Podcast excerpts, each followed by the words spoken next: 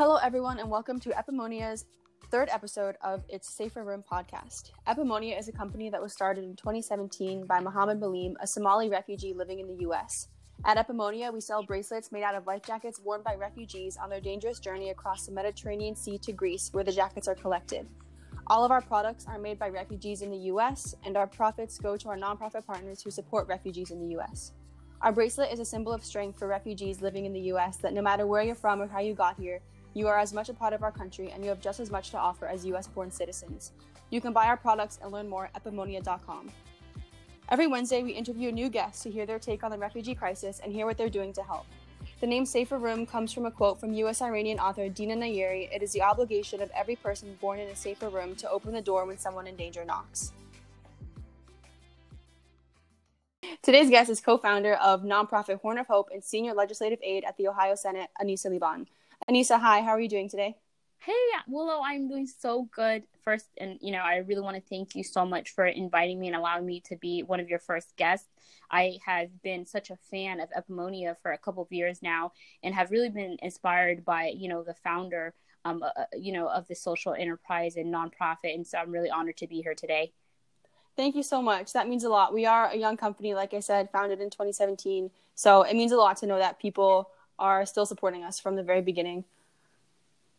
Um, so I wanted to start by talking about the nonprofit that you co-founded. I know that in 2015, nonprofits and NGOs were starting to realize that they could use social media a lot more as a, a tool for publicity and for getting donations and spreading awareness. And I think to take that one step further today, I would say that in 2020 now, there are a lot of people who are using social media as their own tool to find causes to help and people want to help on social media. Even it's become kind of a trend to have kind of performative activism almost. Um, but also just because our generation is growing up as the most liberal and educated generation ever. So I was wondering what you thought about that, about how it was in 2015 working in the nonprofit sector versus today working in the activism of social media.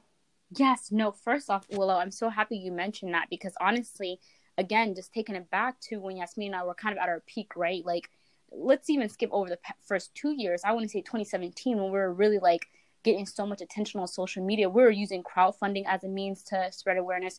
We were mm-hmm. partnering with nonprofits like Araha, based in Minnesota, you know, with Fozia Health Foundation, so many great foundations that were doing good work, right? And they were run by, you know, older um, folks, right? And there's, mm-hmm. and it was really interesting to kind of see how the traditional um, nonprofit leaders were kind of going about fundraising versus how me and a lot of other you know newly emerging leaders were using our social media as a tool to get publicity out to get you know um, people not just within our, the states but really abroad to learn about our causes. And so that's how we were really able to kind of be strategic. Um, i personally have no coding skills so i relied so much on squarespace at the time um, I remember one day just kind of, you know, looking for websites and ways to, you know, get our website up because we really wanted to have a blog and, um, you know, we just wanted to be very transparent. And that was very important to us because I know a lot of people my age are really hesitant to donate to nonprofits because they don't even know where their money goes, right? We donate right. once, there's no account, you know, we, we may get a letter in the email, but so few organizations in this world really follow all the way through and tell you exactly where every penny went.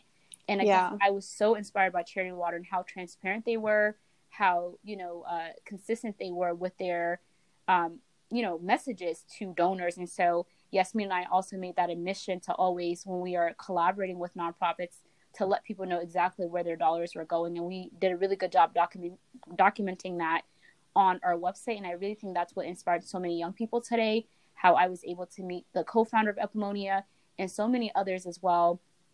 Um, I think was really just kind of using social media to our advantage.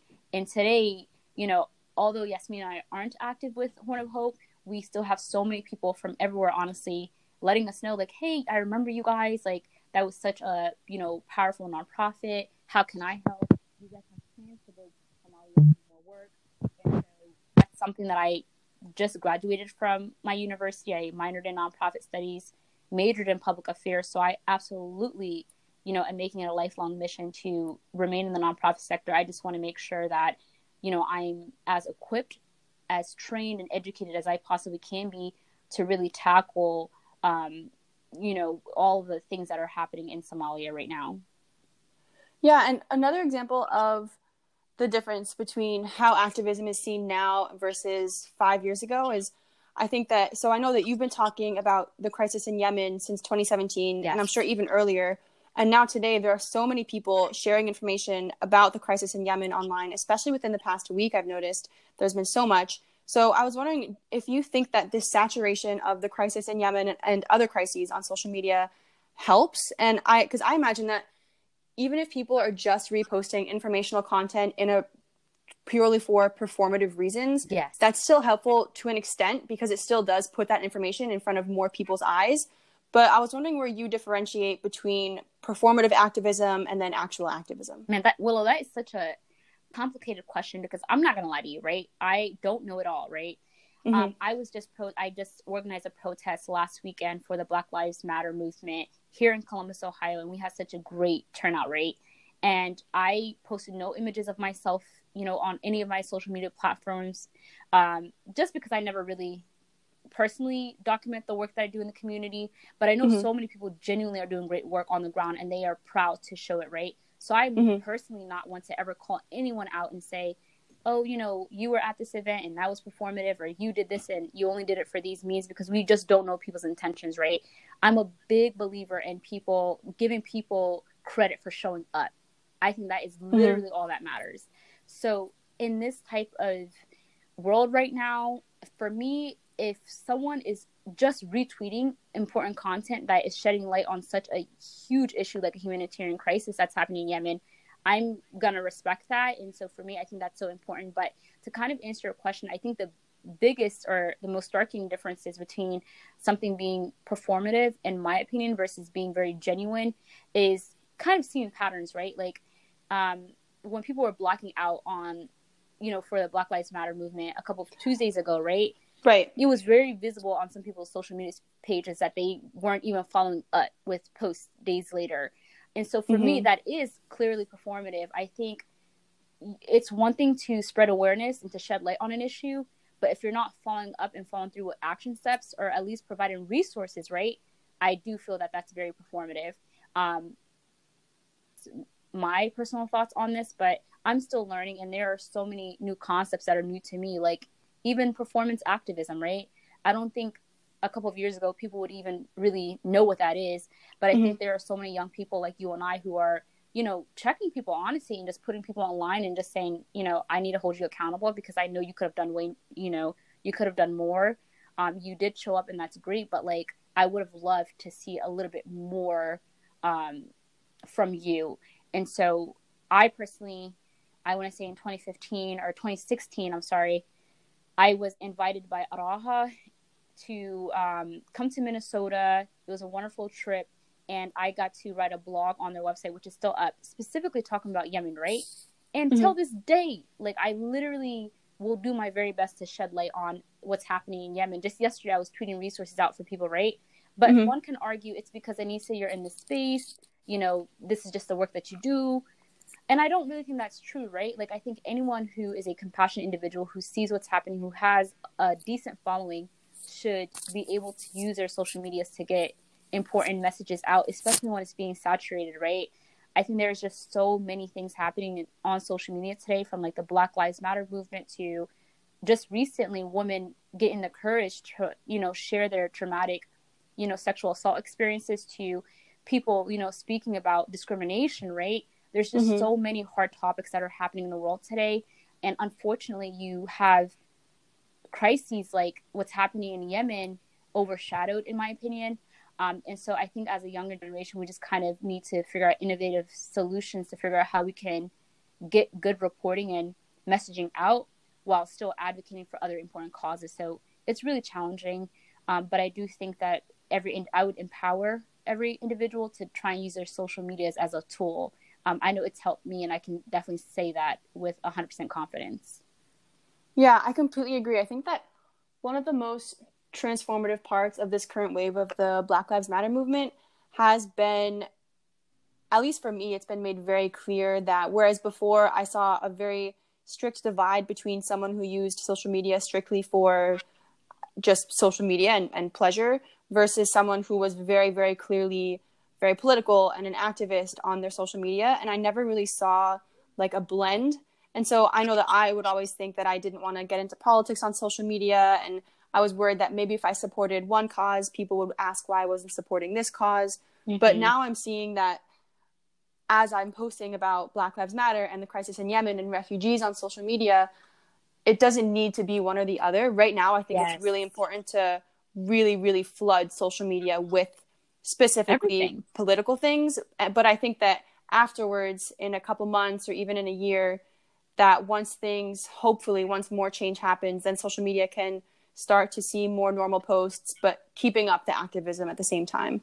No, and I and I'll circle back to what you just said because I feel that that is so powerful. it's just kind of really knowing like there's nothing wrong with getting political. I think so many people are afraid, and so many people want to say, "Oh, I want to remain apolitical because I'm a mm-hmm. nonprofit, mm-hmm. or I want to remain, you know, neutral." And I just feel like, in my personal opinion, I think that is a cop out, and I re- it really bothers me personally. Again, and I'm sure other viewers may think differently, but it really, really upsets me when I see so many orgs and individuals, you know, pull the "I need to be apolitical" card because I just don't think some of these issues are black and white. I think it's very, I mean, they're very black and white, right? It's very obvious that it's important to talk about certain issues, and there's nothing wrong with it. And I think, um, especially talking about humanitarian, you know, efforts that anyone, what whatever your background is, um, should have the compassion to speak up when it's needed. Mm-hmm. Yeah, I completely agree with that. Um, so I want to shift the conversation a little bit now and talk about a theme that you've talked about before, um, which is Afro pessimism and Afro optimism. So I was wondering if you could first off explain what that is, because I'm sure you could explain it better than I could, and then second off, um, I was wondering how you think that Afro pessimism and Afro optimism follows African refugees and immigrants to the U.S., even if they've been living in the U.S. for for you know decades, or if lots of generations of their families have been living there how do you think that Afro pessimism and optimism follows African Americans and the Black diaspora in the U.S.? Man, what a nice question. I'm sorry, I feel like I'm saying what a nice question to okay. all of these, but no, they it's so important because um for me, right, like if you just look at the name of our nonprofit, Horn of Hope, mm-hmm. um, it was so important for my co-founder and I to title our nonprofit something that was truly liberating, something that was very positive for so many obvious reasons. Um, I shared why I was so imp- inspired by Charity Water personally, right? Mm-hmm. I know there are so many nonprofits today that only share negative images of Africa, negative images of, you know, communities that are struggling.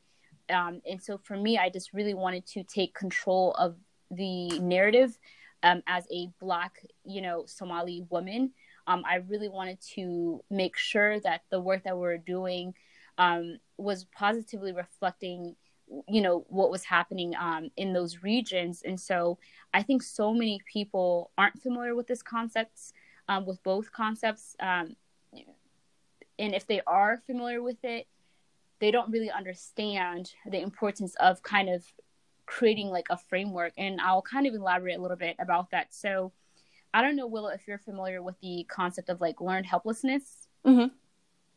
So pretty much what it is is just kind of like when people are kind of like taught to be helpless, right?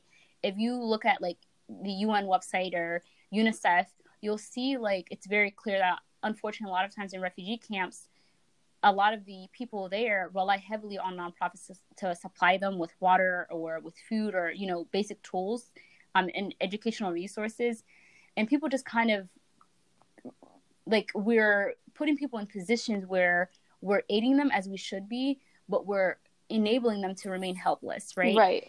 And so I think this is something very common in refugee camps and people not having access to basic resources that they rely heavily on.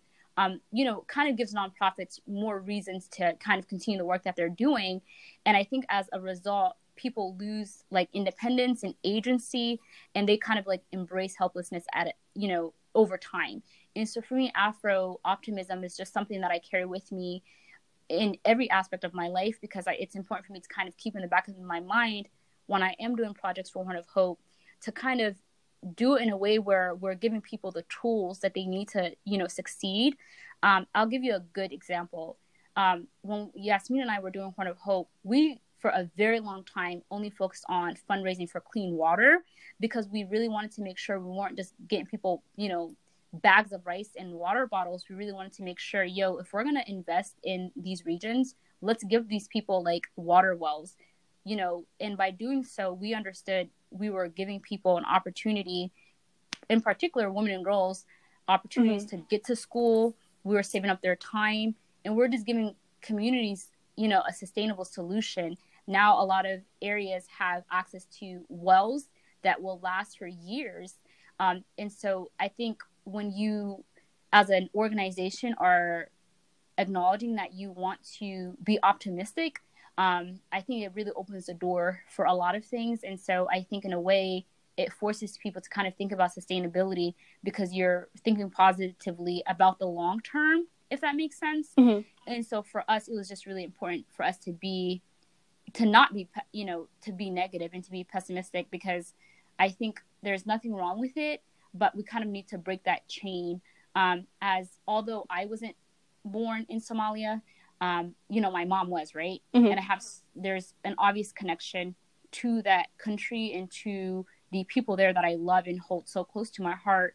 Um, but I think what's happening, like you said, is there's a disconnect between the generations. People who are, you know, native in Somalia versus American, uh, you know, the diaspora here, mm-hmm. we don't see things very similarly.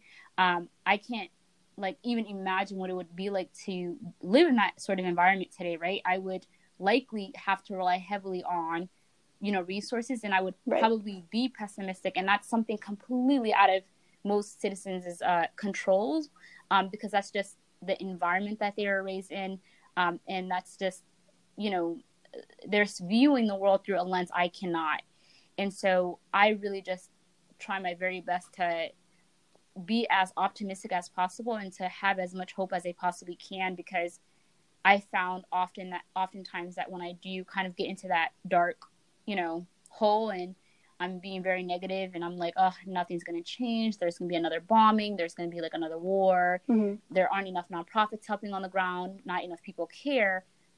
It's so easy to fall into that space and it really sucks. And it oftentimes it's forced me and my co-founder to kind of take a, you know, break. But I think it's kind of knowing like, yo, there really aren't enough voices, there aren't enough resources. We have to be positive and we have to get the education that we need. We need to build our network so that we can get to a space where in a couple of years, if not sooner, we can really make the change that we want to see.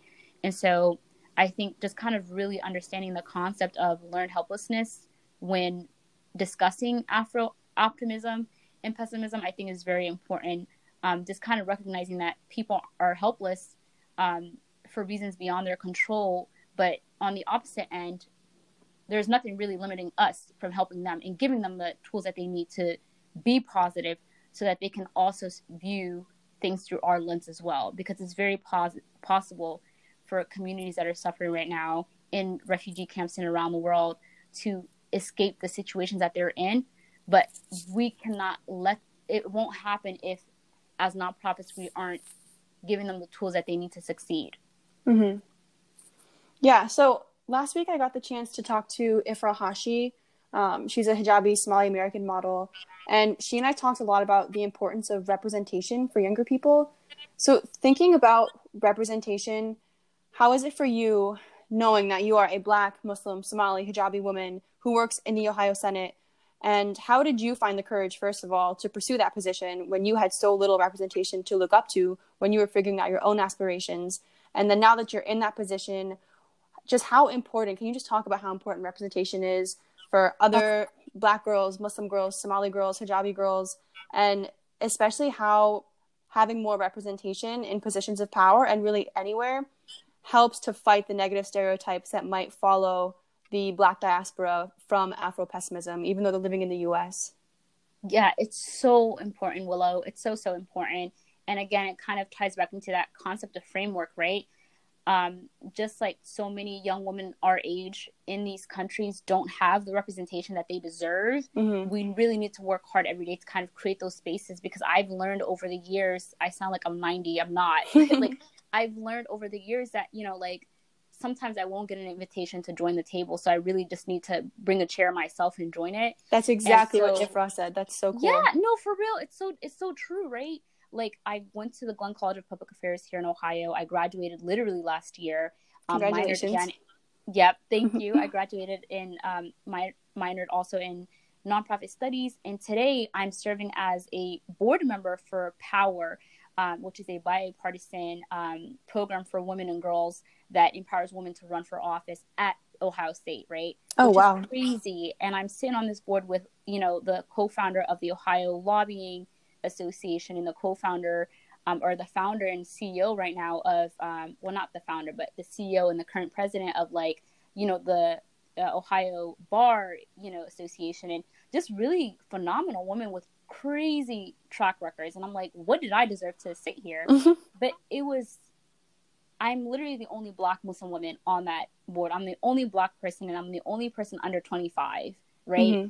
and it's it was so heartwarming when I got the invitation and the call to be a part of that, this board at this huge institution because I've been in so many spaces. I've forced myself into spaces that I wouldn't have been invited to. Mm-hmm. And I think me forcing those networking opportunities and me putting my voice out there really, you know, showed so many people like, hey, we really need to stop, you know, limiting others and we really need to we really need to embrace the fact that it's time for us to step up as well as white women, as you know, women who aren't of color mm-hmm. to give to empower other women. And so, for me, it was it was a really good opportunity, and I'm really excited, and I'm looking forward to this year to really empowering more women to run for office and to really um, being a part of these cool conversations at Ohio State.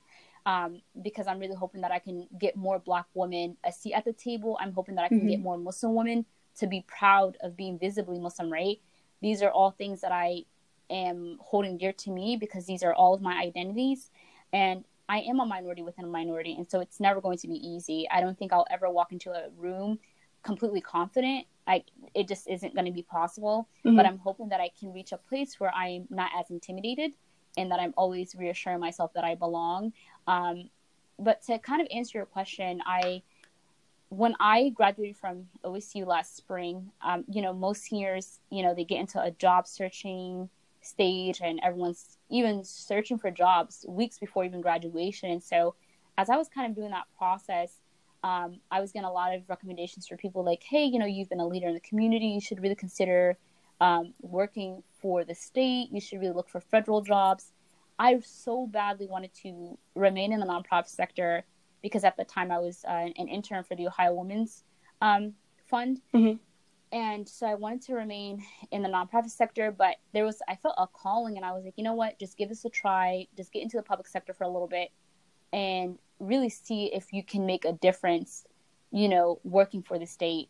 And so I had the opportunity to work for a really incredible Black senator um, who really empowered me, and it was really important for me to do so because I'm telling you, if I if I was, you know, an aide for a white male, for example, I don't think I would have been able to grow, and I don't think I would have gotten the mentorship that I needed, right? Mm-hmm. And so I'm still at the center right now, and you know I'm with a with um, the state's first Asian senator, um, and so just I'm literally seeing things unfold before me. I'm seeing history be made in front of me, um, and it's because women like my boss are also saying enough is enough, and I'm gonna we need representation in the Asian community, mm-hmm. just as I believe we need more representation in the African communities.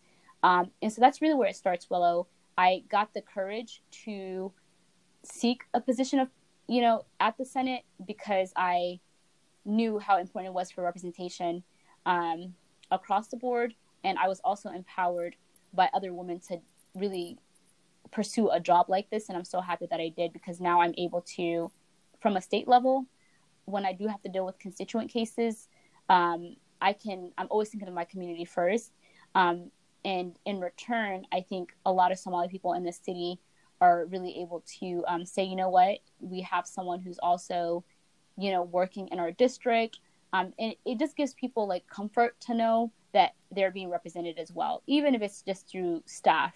Um, I think it really goes a long way. Yeah, and it's so important now because anyone who can now see you in that position automatically has someone that they can look up to if, if you if you look more like them than everyone else. And yes. I think that that's something that Ifrah and i talked about that white people and especially white men really take for granted that no matter where we look we see people who look like us. And so we never Yeah. have a reason to believe at least based on the color of our skin that we can't do something. And that's so so important. So definitely like congratulations and thank you for being that representation for other people. Um, and so now i want to talk about yet another area that you're doing a lot of work in which is i know that most recently you've been fighting a lot for women's rights especially in the somali diaspora as somalia is going through its own me too movement along with nigeria and other african countries who are seeing hordes of victims right now come forward with their stories which is really amazing. So i was wondering what do you think the effect of being a cultural, religious, or racial minority as a refugee has on the refugee community's visibility with other problems that come up, like disabilities, sexual assault, LGBTQ discrimination, um, and like kind of like you were saying earlier, being a minority within a minority? What do you think happens to those other issues, disabilities, sexual assault, discrimination, when you're already a refugee and you're already discriminated against because of just that? uh, it's so interesting that you asked this question because as you know I, I was doing a podcast um you know not long ago and i was giving stats right Mhm. explaining to people that 5.9% of you know rape allegations are false right Mhm. and it's interesting to me that even that statistic isn't completely accurate because it varies right within different demographics Mhm. um, if you're looking at like communities where you know women are black and they're muslim right Mhm. there's so many cultural things going on that people just don't understand that's really silencing women Mm-hmm. i'll give you a good example like you know being a black muslim woman right um, religion and culture definitely plays a huge part in you know kind of enabling some of these taboos and some of these things that are really making women not come forward um, and unfortunately there's so many communities and cultures that kind of enable that negative you know way of thinking and belief systems and it sucks but that's just a reality for so many women. And Mhm. so i don't feel that all women are represented equally in these stats. And i'm really hoping that that changes um, because there are so many women who aren't reporting. There are so many women who aren't coming out and sharing their experiences. And i think this me too movement is so powerful because people are using social media as a tool right? We're just speaking about how people are using social media as a tool to fundraise and to bring attention to attention to important cultures Mhm. or efforts right? But we're seeing now that a lot of women are taking agency and they're taking control of their narrative and they're saying you know what? No i'm not a victim. I am a survivor. I don't care if my community is shaming me for speaking out. I'm going to speak out and this is how i'm going to do it on my platform.